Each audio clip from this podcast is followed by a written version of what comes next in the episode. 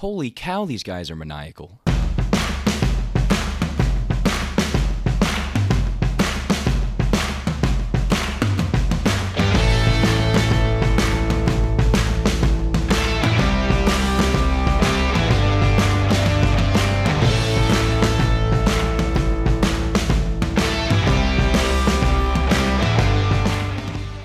Hello, all, and welcome to another edition of the Mets Maniacs podcast. I'm your host, Ty Wilkes. I'm back, baby, along with co host Uncle Mike, Mike Bresnak. Missed you guys. Happy to be back here recording with Mike in the studio, except not really, because I'm in New Jersey. I'll be in New York this weekend. It's my sister's graduation. So, um, yeah, it's been a, just a crazy whirlwind running around. Yosemite was great. So were the Redwoods. Love San Francisco. Get out there if you can. Uh, truly life changing perspective, and it's just awesome to see some big trees and some big rocks. But me and Uncle Mike are coming at you today to cover the Atlanta Braves series, which, against the odds, because we have everybody and their mother injured on our roster, we took two out of three.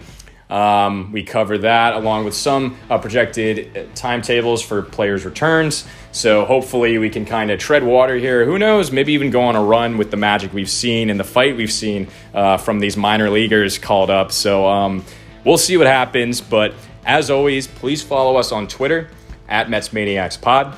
You can find us on Instagram, Mets Maniacs underscore, and also on MetsMerizedOnline.com. They're a great website, one of the best, one of my favorites. As I've said before, I've used them uh, to prepare for shows and just to see what takes and opinions the writers have because they always do a great in depth uh, review of any stats and figures or anything else you need about the Mets. You can satisfy all your cravings at MetsMerizedOnline.com. And lastly, please rate and review us on Apple Podcasts.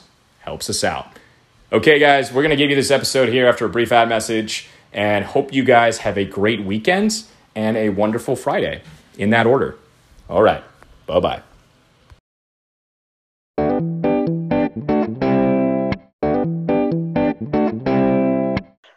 All right, though. Mets Maniacs back in action. Uh, missed you all. Uh, missed you, Uncle Mike. This is Ty Wilkes, your host, along with Uncle Mike, Mike Bresnak. Today, we're coming at you Thursday, May 20th. We're recapping the Atlanta Braves series, May 17th, 18th, and 19th, uh, in which, in improbable fashion, we took two out of three uh, I say that, of course, because every one of our players and their mothers are currently on the DL. So we hope for uh, you know their immediate return. We hope they're all healthy first and foremost, but we really need them back. Um, you know, our lineup was looking like something straight out of 2013. Uh, our last game, you know, we had Villar uh, leading off, who's been you know really tremendous since uh, he's been filling in and been an everyday player. Um, he had a home run in yesterday's game. But the starting lineup, just to recap for you guys was Jonathan Villar, Francisco Lindor batting second, uh, Cameron Maybin batting third, uh, Dom Smith fourth, James McCann fifth. You got Peraza batting sixth, sixth, Fargas seventh, uh, and then I think we had I think Nido pinch hit yesterday, but we had uh, Khalil Lee batting eighth, and then of course Peterson rounding us out in the ninth place. So, look, this team is battered. We're injured, but coming off a three-game sweep from Tampa and then getting all these bad news. And, and luckily, again, most of these injuries are short term. Uh, even Pete was taken out of the lineup. I think he had wrist soreness. I, I think all x rays came back negative. So we're hoping to have him back for tomorrow's game. Um, but yeah, Mike, general takes here on, on the Atlanta series. Again, I think something we should note is starting pitching. It's been pretty much amazing for us all year. It's the reason we've been able to to win these games. Of course, in game one, though, Adding to the injuries, Taijuan Walker, after three innings, gives up one hit. Uh, he's pulled from the game. I think he had back tightness. Um, we could start there and, and also just want to touch on not just starting pitching, but the bullpen. You know, we're not scoring a lot of runs these games, as has been uh, the Achilles heel of the Mets this season. But Sean Reid-Foley comes in, three innings pitch, uh, struck out five. The Sarge. What um? I guess we could start with this game, or any thoughts on the series too what's what are the highlights you want to cover?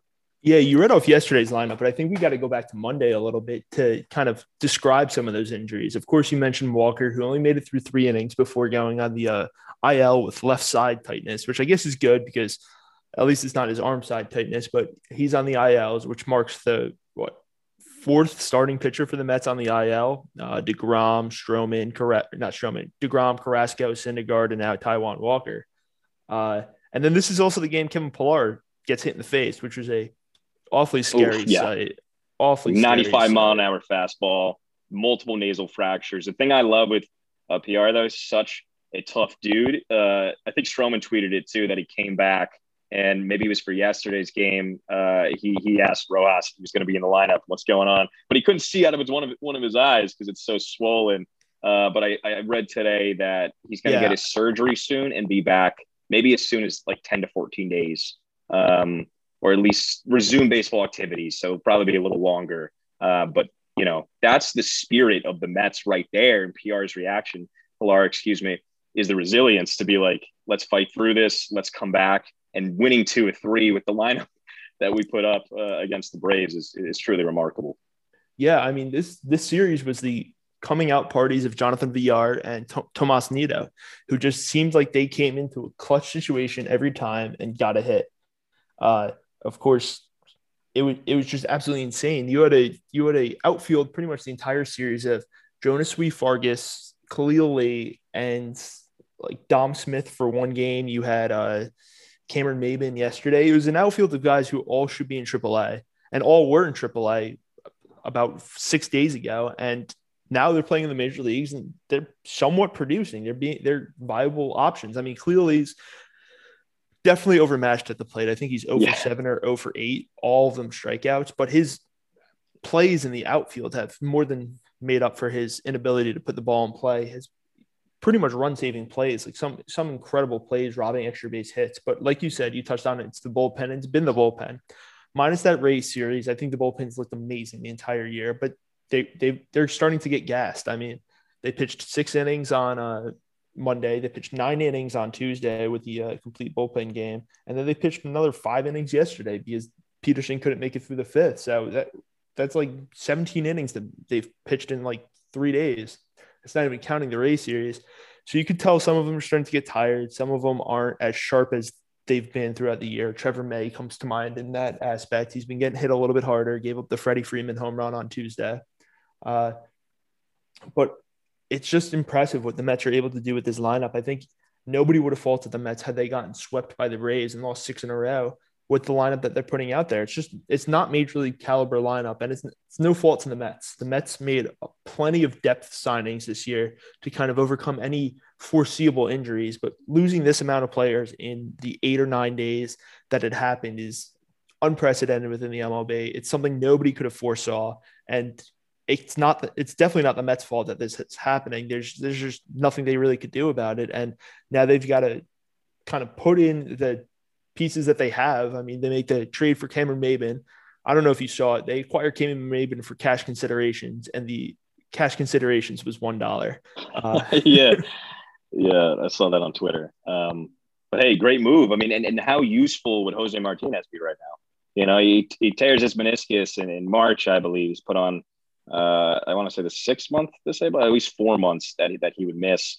Uh, so it's not like like you said, too, you can't fault the management. No team can prepare for these types of injuries in such successive fashion. So we had the, you know, the tools in place. I mean, even before everybody started going down, the reason Villar and Pillar were getting playing time is because we had injuries, you know, to Nimmo, to Davis, uh, Guillorme, right? We had infielders out uh, and, and outfielders obviously giving these guys a chance to perform. So, you know, we've been getting wins on the back of the bench mob.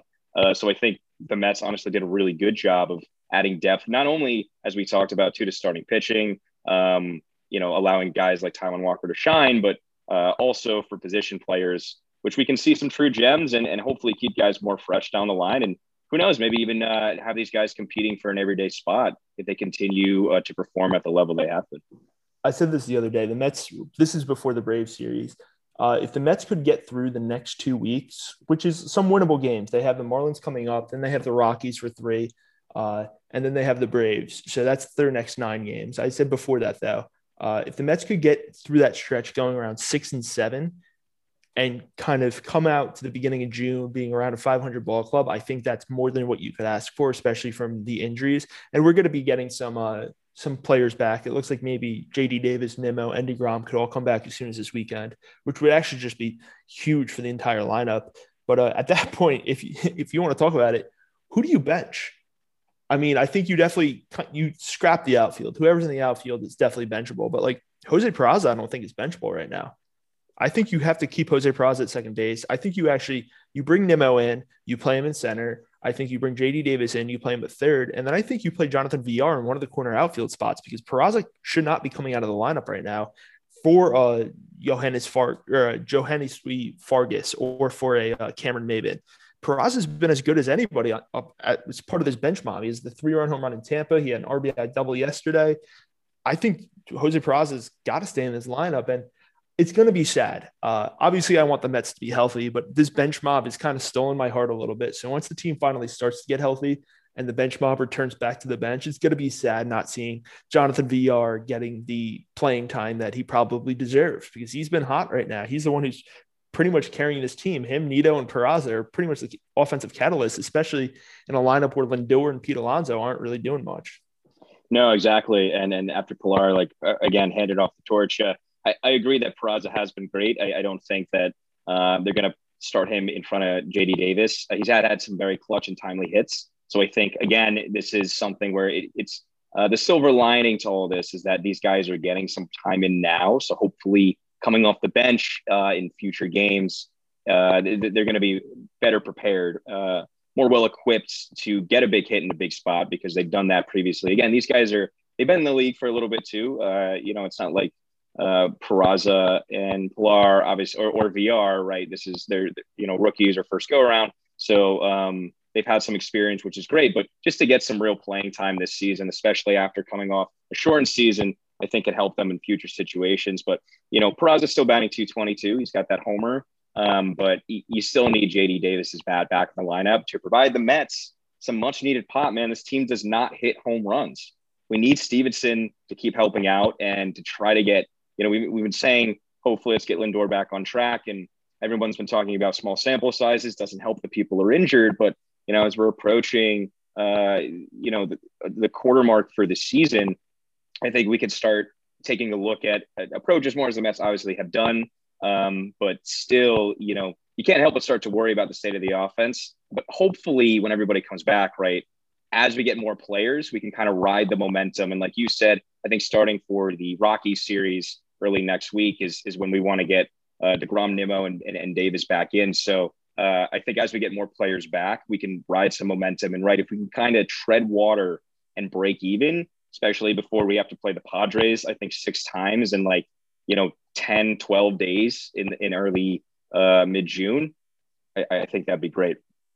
Yeah, uh, I mean, I think Conforto will still be out for that by then. McNeil, I, am hopeful will be back. Hopefully, Pete Alonso doesn't have to hit the injured list with his wrist. Guillorme hopefully could be back at that point as well. There's a lot of pieces the Mets are missing right now. I, it's it's actually way too many to name. We'd be sitting here for about 25 minutes just listing off everybody. But we're also expecting at that those early June times, Carlos Carrasco to be back, Noah Syndergaard, Seth Lugo. Seth Lugo, uh, right? Yeah, Syndergaard and Lugo just pitched in uh, rehab assignments yesterday. Uh, yesterday, Syndergaard had like one hit. I think he pitched what five innings, four innings, five strikeouts. So promising news. Mm-hmm. Uh, so I, it's good. I, I feel like if the Mets tread water and kind of get all these big names back, they're big time players. That's going to propel us into having a great June for a team that's historically pretty down in June. Yeah, that's you know things have just been flipped for the Mets, um, but I, I guess injury woes seems like uh, always seems to affect us more so on the pitching side. Um, you know, but let's let's wait and see what happens. Also with new star name like player acquisitions, uh, you know, not performing up to standards. But again, I think I just have some bias uh, there, uh, especially for anything negative that that happens. Definitely sticks in my mind a little more. But Mike, I got two questions for you. Uh, one of them starting with, let's just actually stick on the injuries real quick. So we've had all these injuries. Obviously, tough to call it. We're not in the clubhouse. We don't see how they're kind of warming up for games. You know, I think the Mets are probably investigating their warm up routines here. Uh, obviously, when things go south, we always want to look for someone to blame. You can't really blame Pillar for getting a 95 mile an hour fastball drilled in his nose, but you, you think the Mets should look into like what's going on? I got some, uh, you know, hamstrings being pulled. Uh, should we look into the trainers now, assess what we're doing before games? As I mentioned to you before too, I think sometimes when players bulk up, uh, they're more prone to injury. Uh, I feel like Aroldis Chapman too puts on all this muscle. This is also based on no scientific fact, just my own intuition, and like because it's my own idea, I'm, I'm holding on to it dearly and don't listen to counterpoints. So you know, take take that into consideration here. But uh, you know, I don't feel like baseball is a game where you need to be this bulky, huge guy. Um, obviously, steroids would um, tell you elsewise, but you know, look at pitchers like Degrom or Chris Sale who can dominate being as skinny as they are. I don't think there's a need for people to add on like 50 pounds of muscle as as a pitcher. In Chapman too, he's already throwing 104 before he got yoked. But but back to the central question: What's going on with the Mets and their uh, training staff here? Should we look at it? I think some of the injuries have been kind of freak injuries. You mentioned Pillar, Almora is another one. Uh, JD Davis wearing a ball, if the, like getting hit by a pitch is one. Pete Alonso the same thing.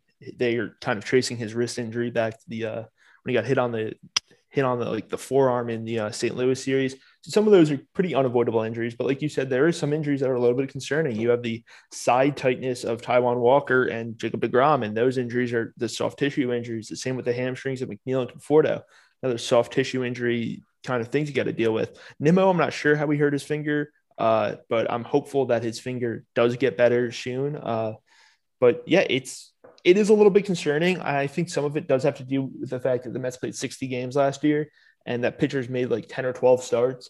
And if you kind of if you kind of look back to the spring training into the season, they've probably made about the same this year, about 10, 12 starts. Uh, and I think that could have something to do with it. The fact that they weren't conditioned in 2020 to kind of for that longevity, and now that they're they're getting pushed to do that, and it's only May, but they're probably have similar number innings to what they had last year. That could have something to do with the injuries. I know Walker didn't even pitch a full season last year. I think he only made seven seven or eight starts. Uh, so that definitely has something to do with it.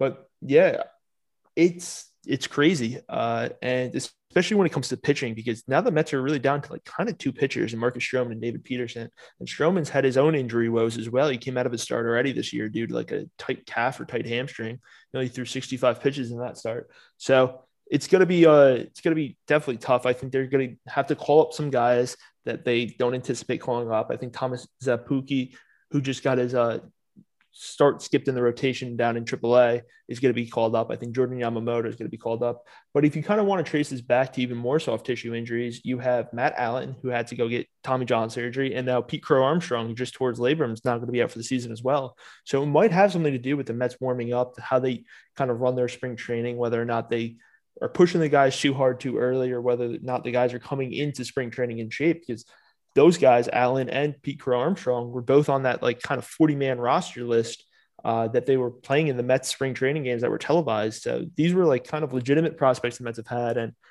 I, neither of these prospects would have made an impact on their 2021 season, but years down the line, they would have. And I guess one thing is to say is we got, I think the training does definitely have to be evaluated because it seems like that is a cause of concern right now. Right. And then obviously, to a caveat with the fact that, you know, we're just speculating here, but uh, either way, I imagine the Mets too now are, are, investigating that and figuring out the best ways to keep players he- healthy, especially with soft tissue injuries that are more preventable than just getting, uh, you know, whacked by pitches. So uh, hopefully we can get everybody back soon. Um, my other question for you is just the status of the NL East. Now, luckily, we're in first place right now at 20 and 17.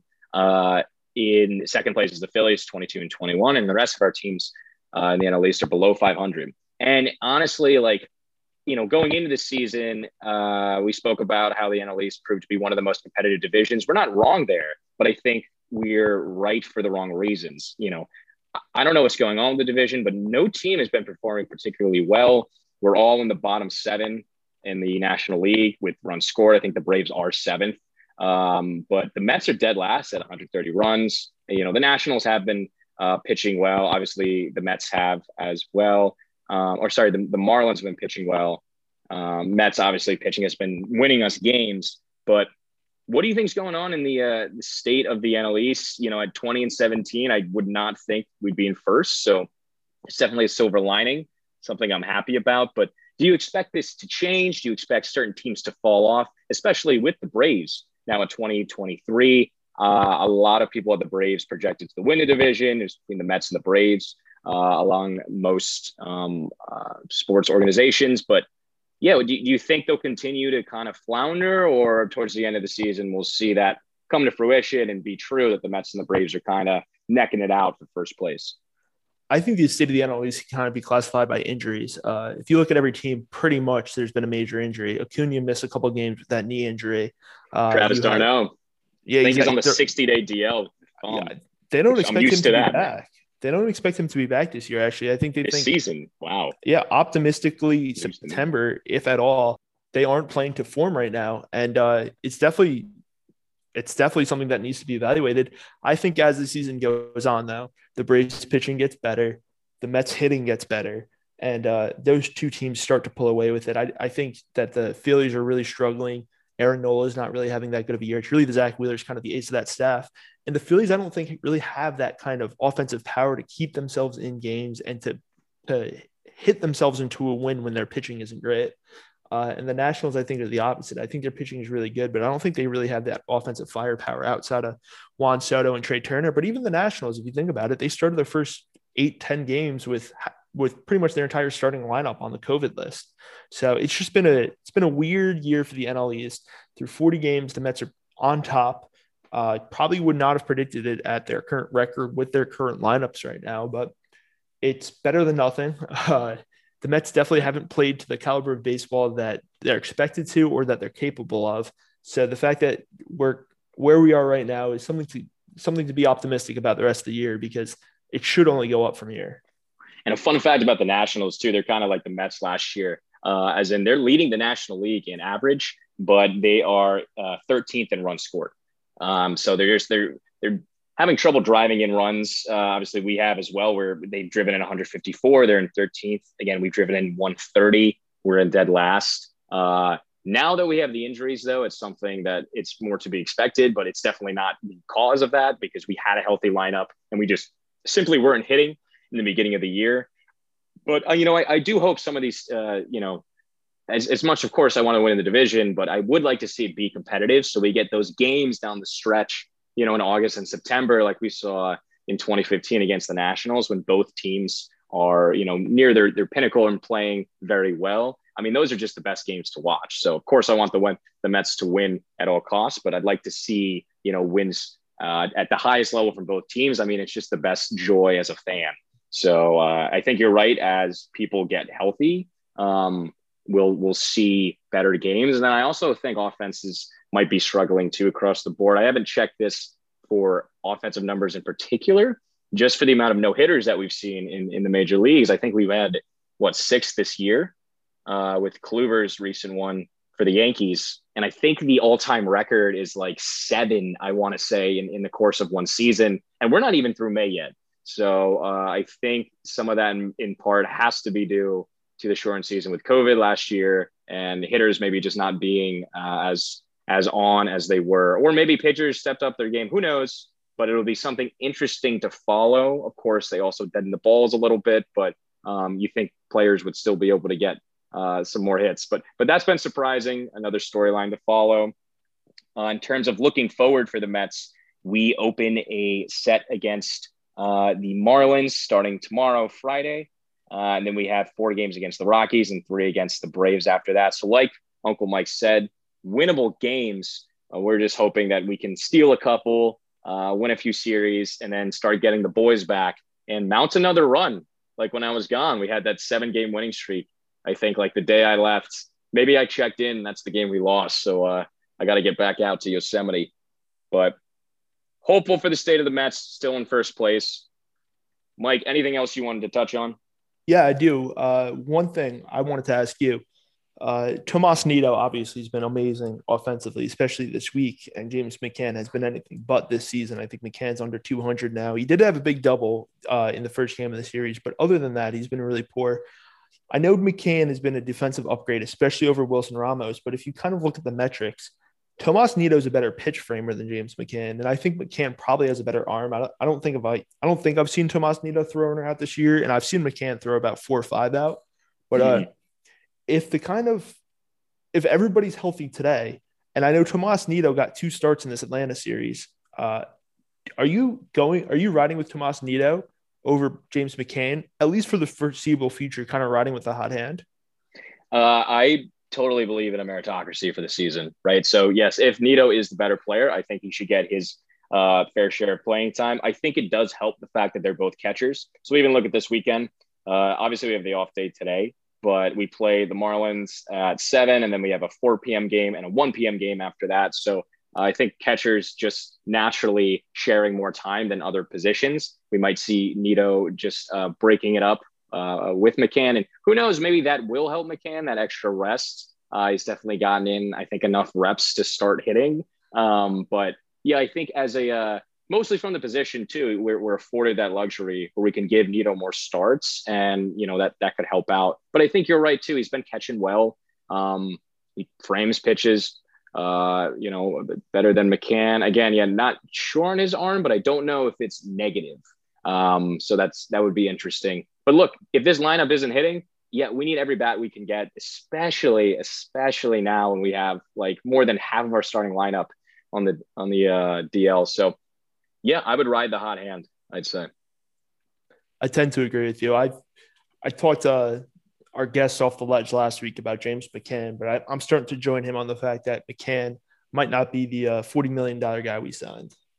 Yeah, and who knows? Uh, I think again, like I still think his ceiling. I don't think anyone's arguing this, but or against this, but you know, the, the ceiling of McCann is higher than Nido. But if the guy's hitting again and we're not scoring, it would be different if the rest of the lineup was hitting at like what they're supposed to hit, or at least baseline or somewhere near baseline. But the fact that we're not even close to that, I think whoever's hitting, throw him in. If Peraza just starts to go on another tear, I think yeah, he's he's earned some more playing time. Um, I think that's just that's that's what we have to do until other players can prove that you know they're hot and hitting to you know what they should be.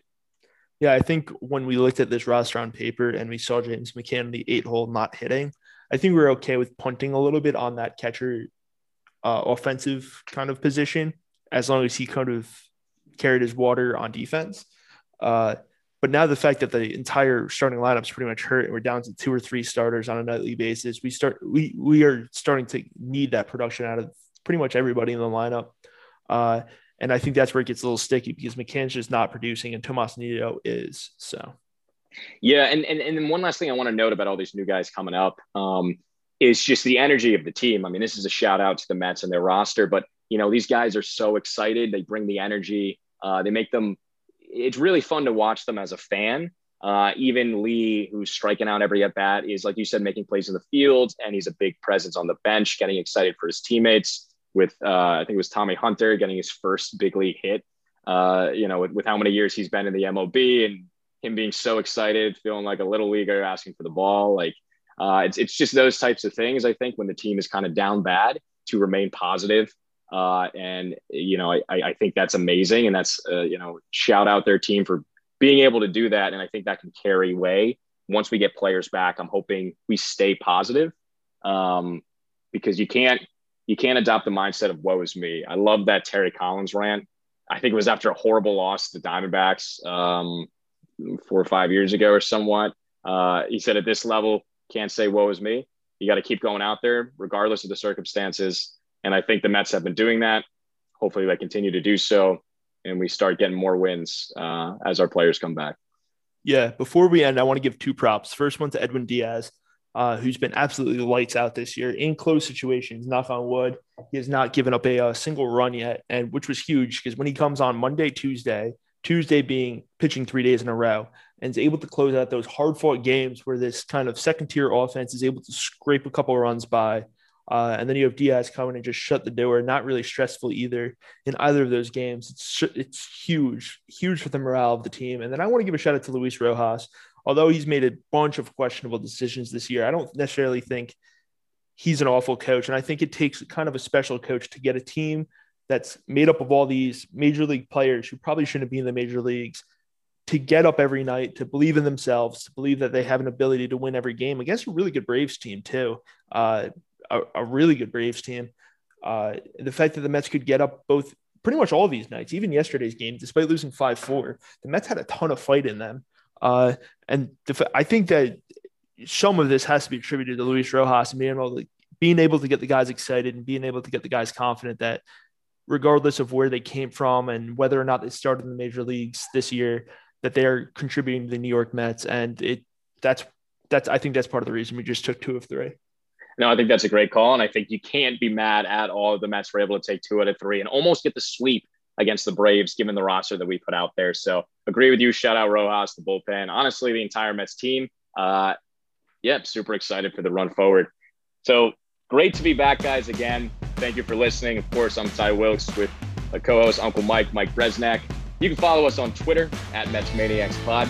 Check us out on Instagram, Mets Maniacs underscore. Uh, you can also find us on Mets MetsMerizedOnline.com. Uh, it's a great site. Check that out. Talented writers.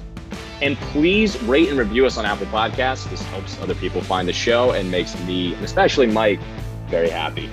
All right, guys, hope you had a great weekend, and we'll be back with you for an episode Monday morning. So let's get this Friday. Peace out.